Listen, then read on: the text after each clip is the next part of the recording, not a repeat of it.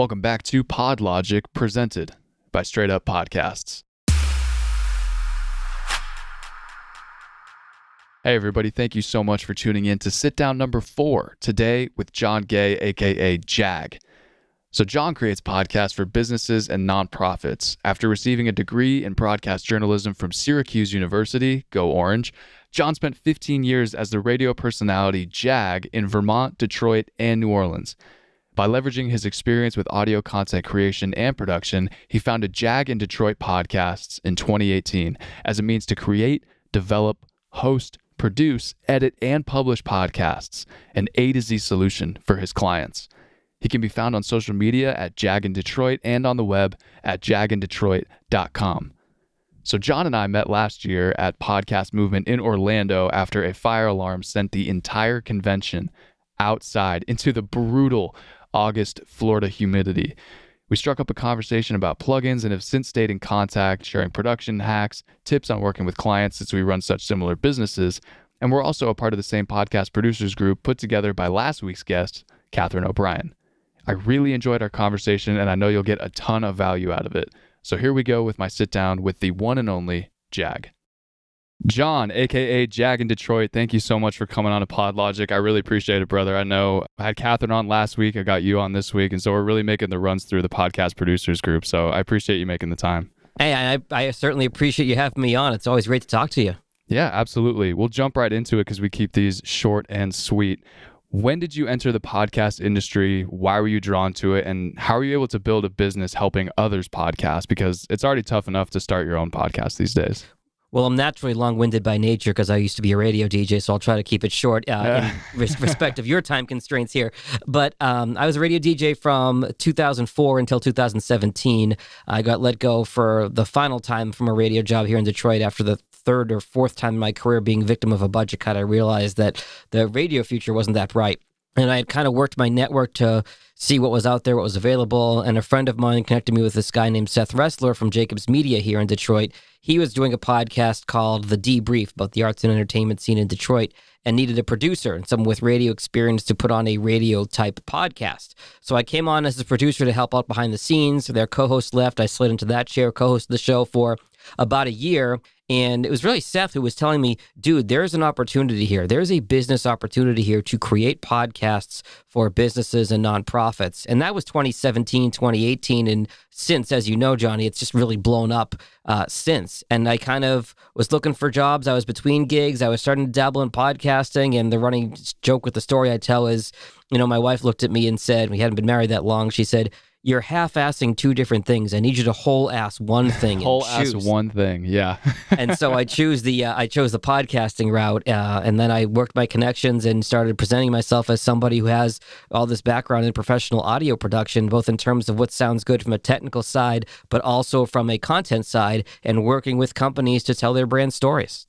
Absolutely. And that's the thing that Catherine hit on so much last week. And I love that this is just becoming a recurring theme is that content is key. Anyone can buy all the microphones and then have the setup and soundproof their living room. But if they have nothing to talk about, then their podcast is going absolutely nowhere. So the more people we have in their coaching content, I, I think the better.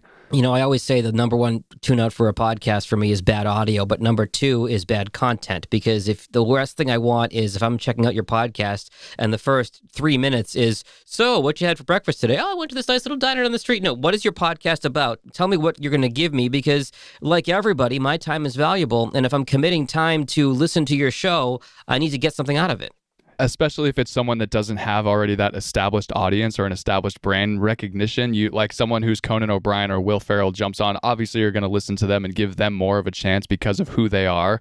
But if you're someone that's starting from zero, like a lot of people that we work with, then the content really has to have that extra punch because people aren't going to be as giving of their time, especially if they don't have that audience build up. I think that's where my radio background comes in. Is you think about if somebody listening to morning shows in the radio and they're banging away on the presets in the car. If your content's not good, beep, they're gone. Beep, they're uh, gone. Uh, and you kind of kind of have that mindset to hook people into the start of the podcast. Joe Saul-Sehy, who does the Stacking Benjamins podcast, who I met at Podcast Movement, and he's uh, right here outside Detroit as well he talks about the first two minutes. Any James Bond movie, the first two minutes, there's like a car chase or a car crashes into the ocean or in a helicopter. They hook you in in that first two minutes. Otherwise, you've lost interest. Yeah. Peeling into our second question, you may have already answered it a little bit in terms of the content perspective, but what do you see as the biggest roadblock for folks that want to start the podcast? Do you have any recommendations or solutions that you found to be the most helpful? One of the guys I worked with in radio had a sign on his door. It said AFDI. Have you ever heard of that phrase? I have not, no. I can't say the whole thing on your podcast, but I can uh, bleep it out. It stands for actually fucking doing it. And that's the number one roadblock is people need to do it. It's I have all great ideas and you, you can have paralysis by analysis and you can think, oh, I should do this. Oh, what if I did this? Oh, I'm not ready. I'm not ready. Do it. No matter whether you are Conan O'Brien or Joe Blow, who's got a you know a, a gift shop, your 10th podcast be better than your first. You're going to hear the first one and go, oh boy. And, you know, when you get to 100, you'll listen to 50 and go, oh, ooh. You're always going to get better, but it's like any muscle. You only get better by doing. And so just do it. Yeah, that's something I tell clients and people that I work with that want me to look at their podcasts all the time is if they start to get a little discouraged, they go, "Oh, my download numbers aren't exactly where they want to be." Well, I go, "Well, if you want a genuine metric of seeing if you've actually improved, listen to your latest episode and then listen to the first 30 seconds of your first episode, and I guarantee you from a sound quality standpoint and from a content standpoint, it's going to sound like a completely different person." Even in, after 15 years in radio, I've got a shoebox full of old cassette tapes from my college radio station, and there's a reason they're still in a shoebox, and I haven't digitized them yet because I'm afraid of what I sounded like when I first started.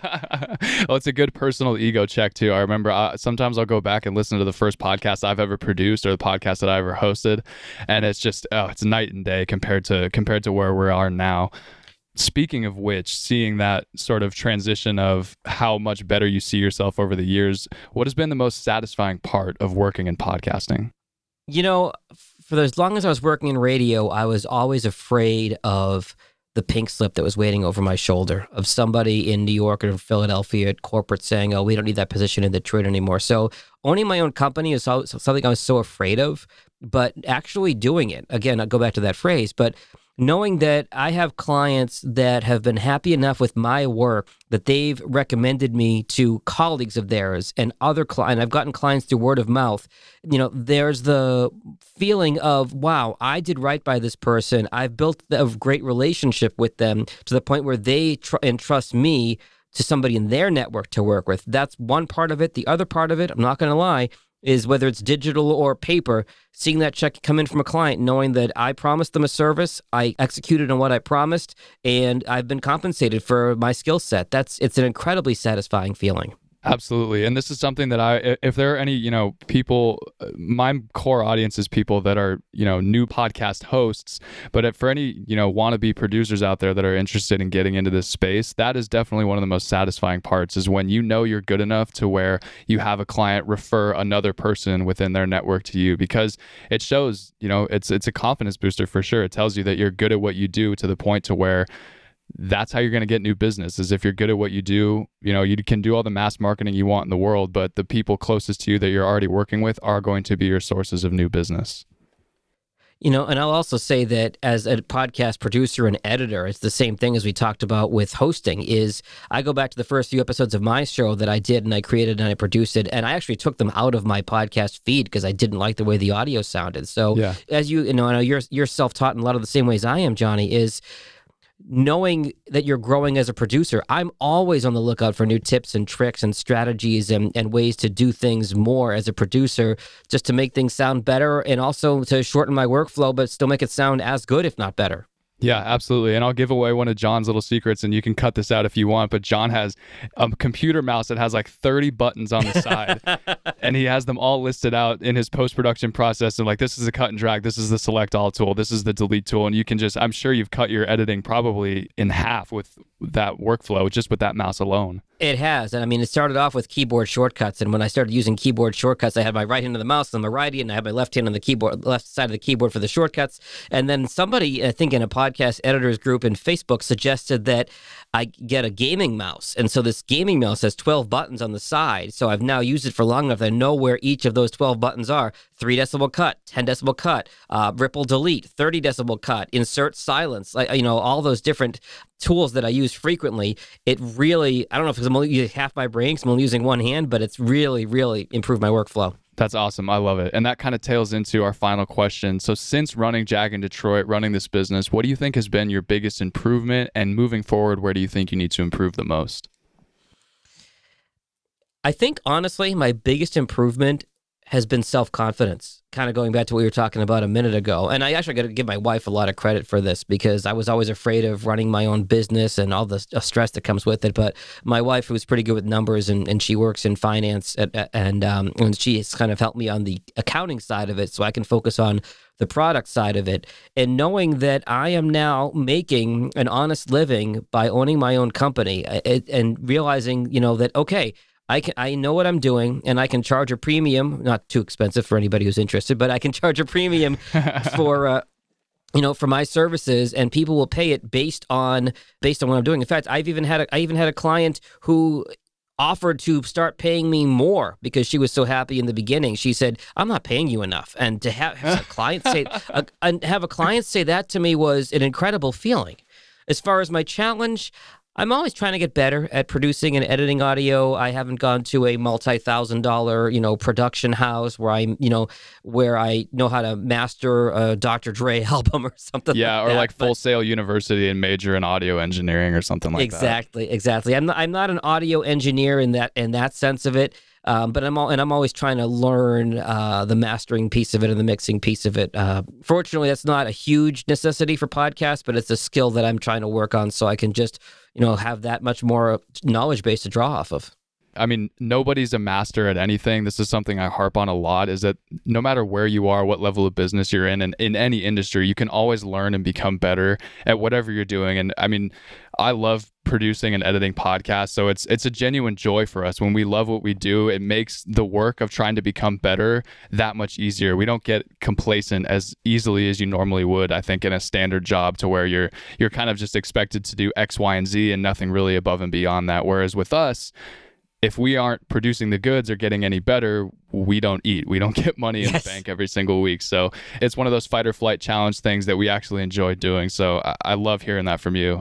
And to that and to that point, Johnny, you know, I think about you know previous jobs where I've watched the clock all day, and say Oh, yeah. now now it's the opposite. So before all this coronavirus stuff, um, now my wife's of course working from home, but when she was in the office, you know, I'd look and say, oh shoot, it's four o'clock, it's five o'clock, like she's gonna go be home soon, and I got to start dinner. But I, I'm still in the middle of this. Like I've kind of gone into the vortex, and if I, I just get 20 more minutes of this podcast, edit, like Yeah. shoot, time's going too quickly. I need I need more hours in the day to finish this because I love what I do, and I don't look at the clock all day. Aside from say, oh, it's noon already. I guess I should eat lunch. Exactly. Yeah. I think it's definitely one of the best feelings in the world. And I think the whole coronavirus uh, deal with us being stuck at home has been, it's really lit a fire under my belly. And I'm sure it's done it so with you and Matt and Catherine and David, as to where we're just excited to wake up in the morning and just be fortunate enough to keep producing podcasts and do what we do. Because unlike a lot of industries, we have sort of felt a little bit of stability. Everyone's gotten hit some, some harder than others, but Yeah. I mean, when it comes to just creating podcasts, you can do that from anywhere, whether that's at home or the office or even in, you know, my closet where I'm recording right now. I've I've moved many clients to mobile. And before we wrap up, should we tell the audience how you and I met during a fire alarm in Orlando? Yeah, yeah, yeah, yeah, absolutely. Yeah. So, um, We were out the- in the beginning, uh, one of the beginning sessions of the day. The fire alarm went off. We're walking out, around outside in the brutal Orlando summer humidity, and we just ended up striking up a conversation. And you taught me about a plugin that I ended up getting, and I think we've exchanged ideas. And now we we both we're both part of this uh, podcasters producers group that meets every month, and we exchange so many ideas. And thank you for bringing me into that. And it's funny how a chance meeting uh, randomly over here in conversation can turn into a friendship and, and professional colleagues. And it's been huge too, especially with us. I mean, the majority of us work completely alone. So I, I kind of treat all of you guys as sort of like my little podcast producers, family, coworkers, things that I can just bring problems to because I, I mean, we don't really have other coworkers that are going through the same issues that we deal with on a daily basis that we can be like, hey, what would you do in this situation? So when we do run into those problems, you know, there's a slew of people that we can contact right off the bat and say, hey, I, I'm having this issue. What would you do? Or have you run into this into this situation before? It's been so helpful. Absolutely. Well, John, Jag in Detroit, thank you so much for joining us on PodLogic. I really appreciate it. And I'm looking forward to our next conversation. Looks like in April shortly.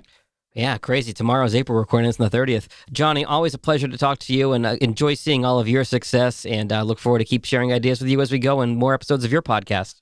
I appreciate it, brother. You too. Hey, y'all. I hope you really enjoyed today's conversation with Jag. I know I did. It's always great catching up with fellow podcast producers like that and sharing a lot of the valuable information that they have because not everyone really has access to, you know, really pick our brains in that capacity. So if you haven't tuned into last week's episode with Catherine O'Brien or any of our other sit down episodes, there are two other ones one with Michael King, as well as Cynthia, my mother Peterson, who is also an amazing guest. Feel free to check those out as well. Don't forget to subscribe to the podcast so you don't miss out on any future episodes and sit down conversations. You can also check the show notes to find links to our newsletter, which goes out every single Monday. That'll have one recommended podcast that you can listen to every week, as well as thoughts about podcasting from yours truly, three tips to improve your podcast, as well as a couple of news stories, just so we can all stay up to date with what's really going on in the world of podcasting. Like I mentioned on Tuesday's episode, Currently, I am offering some free podcast consults. If you want to just send me over some audio files, ask me, uh, you know, what you can do to improve. I'll be happy to take a look for free, obviously, uh, maybe even add a little bit of my own post production herbs and spices, just so you can see what your podcast could sound like. And if you're interested in starting a podcast, launching one, uh, getting one off the ground, but you're not exactly sure where to start, feel free to check us out at straightuppodcast.com. We would be more than happy to start this journey with you. We offer production, editing, consulting, equipment referrals, everything you could want to get your podcast up and running. We are there to help you out. So thank you so much for tuning again and hope you have a great weekend. We'll see you on Tuesday.